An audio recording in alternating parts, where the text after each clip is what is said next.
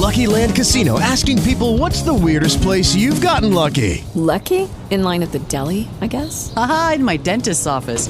More than once, actually. Do I have to say? Yes, you do. In the car before my kids' PTA meeting. Really? Yes. Excuse me, what's the weirdest place you've gotten lucky? I never win and tell. Well, there you have it. You can get lucky anywhere playing at LuckyLandSlots.com. Play for free right now. Are you feeling lucky? No purchase necessary. Void where prohibited by law. 18 plus. Terms and conditions apply. See website for details. With the Lucky Land slots, you can get lucky just about anywhere. This is your captain speaking. Uh, we've got clear runway and the weather's fine, but we're just going to circle up here a while and uh, get lucky. No, no, nothing like that. It's just these cash prizes add up quick. So I suggest you sit back, keep your tray table upright, and start getting lucky. Play for free at LuckyLandSlots.com. Are you feeling lucky? No purchase necessary. Void where prohibited by law. 18 plus terms and conditions apply. See website for details. Apuntadores, ¿qué tal? Bienvenidos al podcast. Yo soy Ricardo Galán desde Bogotá.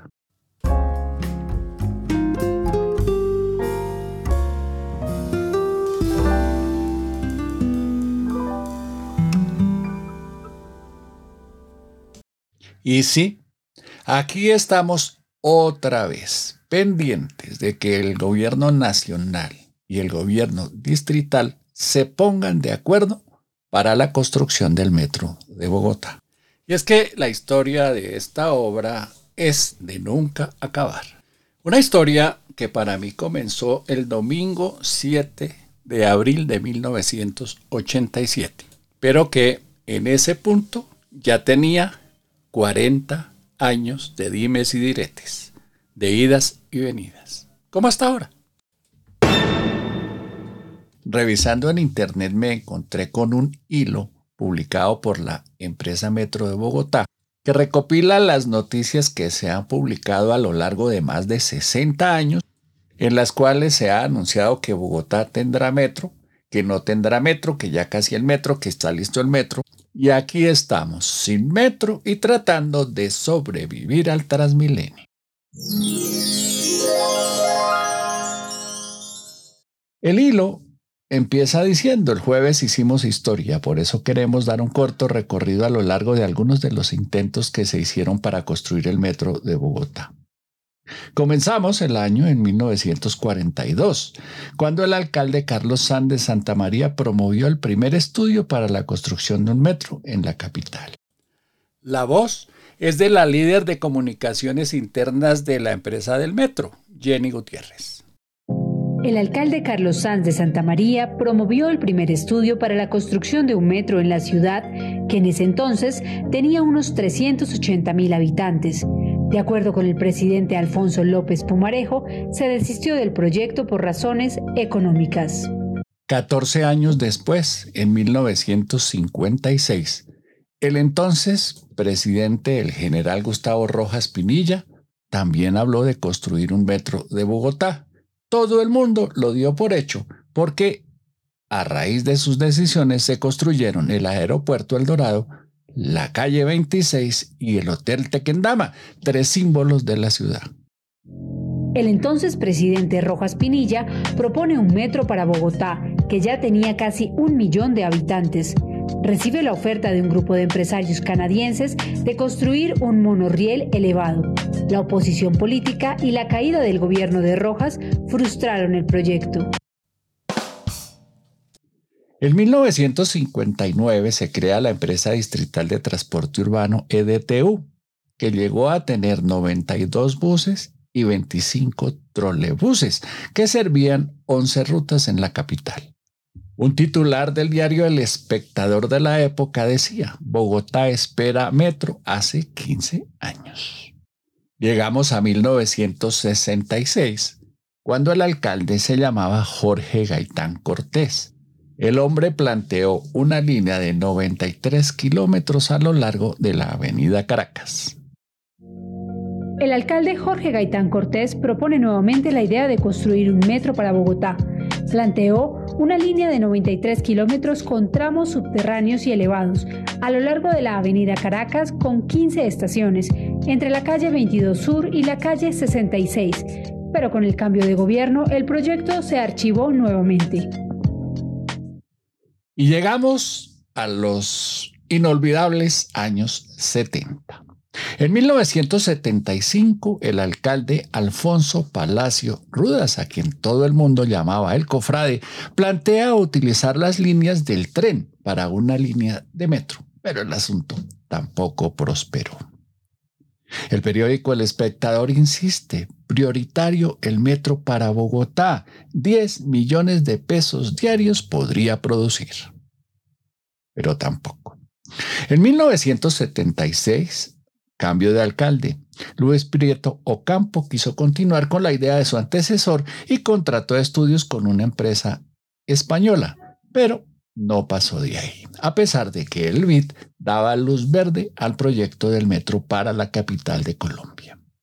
En 1980, el alcalde Hernando Durán Duzán, Partido Liberal, creó la primera empresa del metro.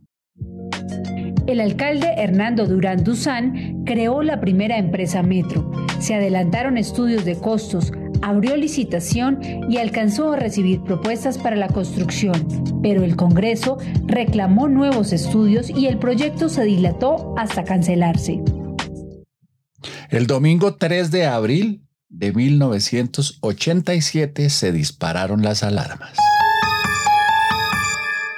El periódico El Tiempo de Bogotá, en una historia firmada por la entonces superestrella del periodismo escrito en Colombia, Germán Santamaría, y por el jefe de redacción del periódico Guarino Caicedo, abrió a todo lo ancho de su primera página y a full color. El título, Bogotá tendrá metro en tres años.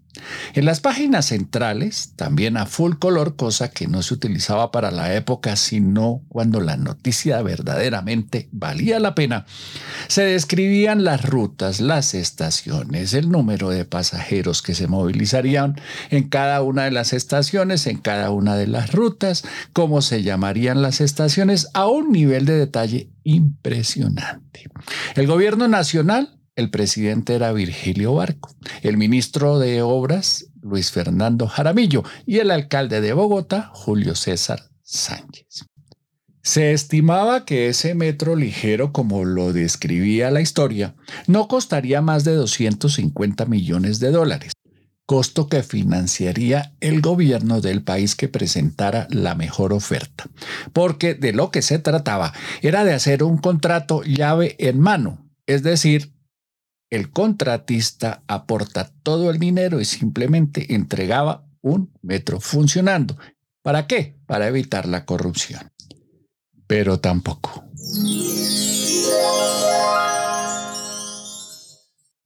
¿Qué pasó? Que eran las cuentas de la lechera.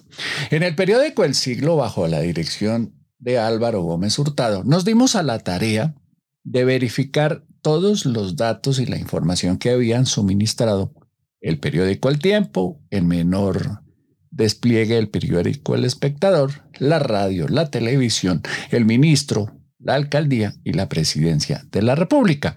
Y resultó que las cuentas no daban. Ese metro no iba por donde iba la gente. Ese metro costaba mucho más de los 250 millones que decía el gobierno. En 48 horas la historia se desvaneció. El martes siguiente titulamos en el periódico El Siglo, Bogotá no tendrá metro. Hasta ahora, esa es la verdad. Pero siguieron los intentos. Esta vez el turno es para Andrés Pastrana, el primer alcalde de Bogotá elegido por el voto popular quien en 1989 comenzó negociaciones con una empresa italiana para retomar el proyecto del metro, pero se concluyó que las finanzas de la ciudad no alcanzaban. En 1992 el alcalde Juan Martín Caicedo Ferrer, antes de ir a parar a la cárcel, le planteó al gobierno del presidente César Gaviria un acuerdo para realizar el metro.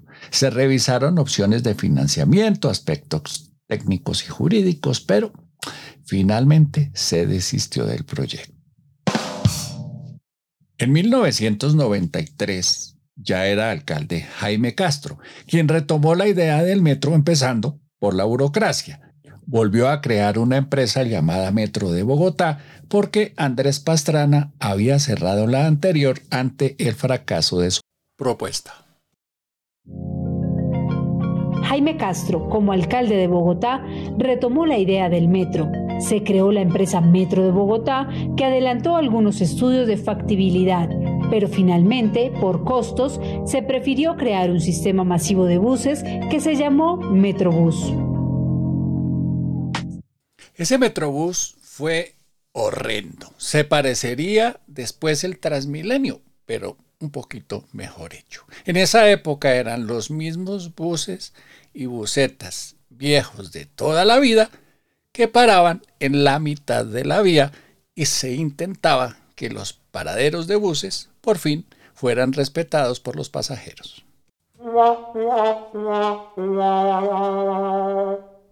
En 1995, durante la alcaldía de Antanas Mocos y con el apoyo del presidente Ernesto Samper, se creó el Plan Maestro de Transporte Público. Pero dificultades económicas y políticas, más conocidas como el proceso 8000, abortaron la idea. Y así, con proyectos que aparecen y desaparecen, como por arte de magia, llegamos a los años 2000, después del cuento del Way En 2008, Samuel Moreno contrata a una firma española que realiza los estudios de factibilidad para un nuevo proyecto de cuatro líneas. Pero entonces apareció el escándalo conocido como el cartel de la contratación y otra vez al carajo la idea del metro para Bogotá.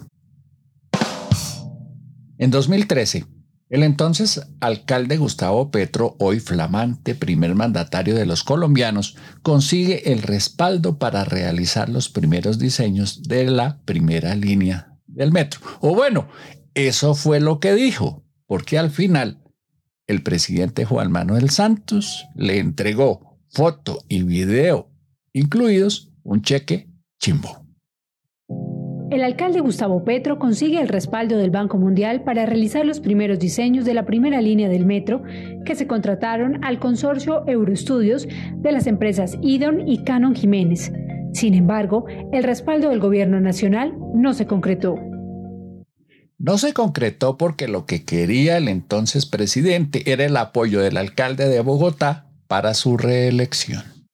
Y ya sabemos cómo paga el diablo a quien bien le sirve.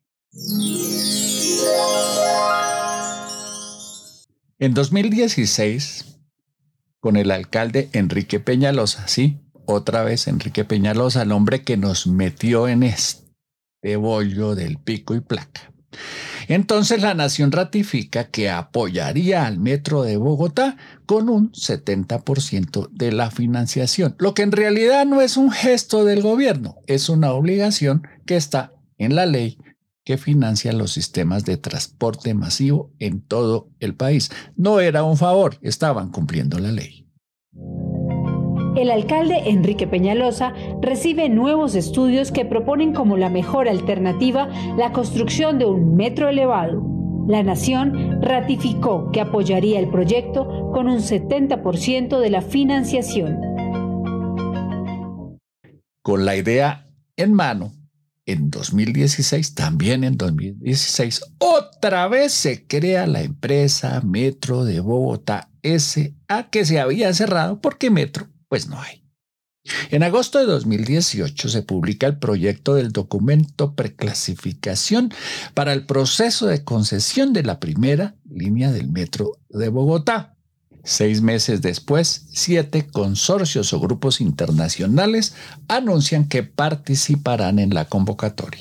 Pero al final solo dos dijeron presente dos grupos de empresas presentaron ofertas económicas con el fin de convertirse en el concesionario de la primera línea del metro de Bogotá. Y llegó el gran día. El 17 de octubre de 2019 se anunció el concesionario que se encargaría de construir por fin el metro de Bogotá. Venía de la lejana pero muy poderosa y rica China. Entonces, ¿todo resuelto? Pues no. Resulta que aquí estamos otra vez esperando que el gobierno nacional y el gobierno distrital se pongan de acuerdo sobre cuál es el metro que construirán en Bogotá. El presidente Gustavo Petro insiste en que tiene que ser subterráneo y no le falta razón. La alcaldesa quiere que con tal de que se empiece a hacer, se haga como está. Ayer, 23 de enero, se debían haber reunido para tomar la decisión final, pero no se pudo. El presidente tuvo que viajar de urgencia a la Argentina. Mientras tanto, en Colombia se les filtró el documento que iban a utilizar de base para tomar la decisión y empezaron las observaciones de tipo financiero, jurídico, de contratación y por supuesto político. Así que aquí estamos otra vez. En las mismas de 1942, 66, 79, 89 y 2019. Con un metro empantanado, solo que esta vez nos coge con una ciudad semidestruida porque las obras ya empezaron. Y yo aquí, 37 años después de haber empezado a ejercer el periodismo, van gloriándome de un titular que hasta ahora sigue siendo cierto. Bogotá no tendrá metro. ¿Algún día lo tendrá? ¿Quién sabe? De pronto sí, cuando el transporte masivo en todo el mundo ya no sea terrestre, sino espacial. Pero ¿qué le vamos a hacer? Esos son los gobernantes y legisladores que tenemos. Así de simple, así de sencillo, así de trágico. Hasta aquí este episodio. Nos vemos mañana. Que tengan un resto de día muy feliz.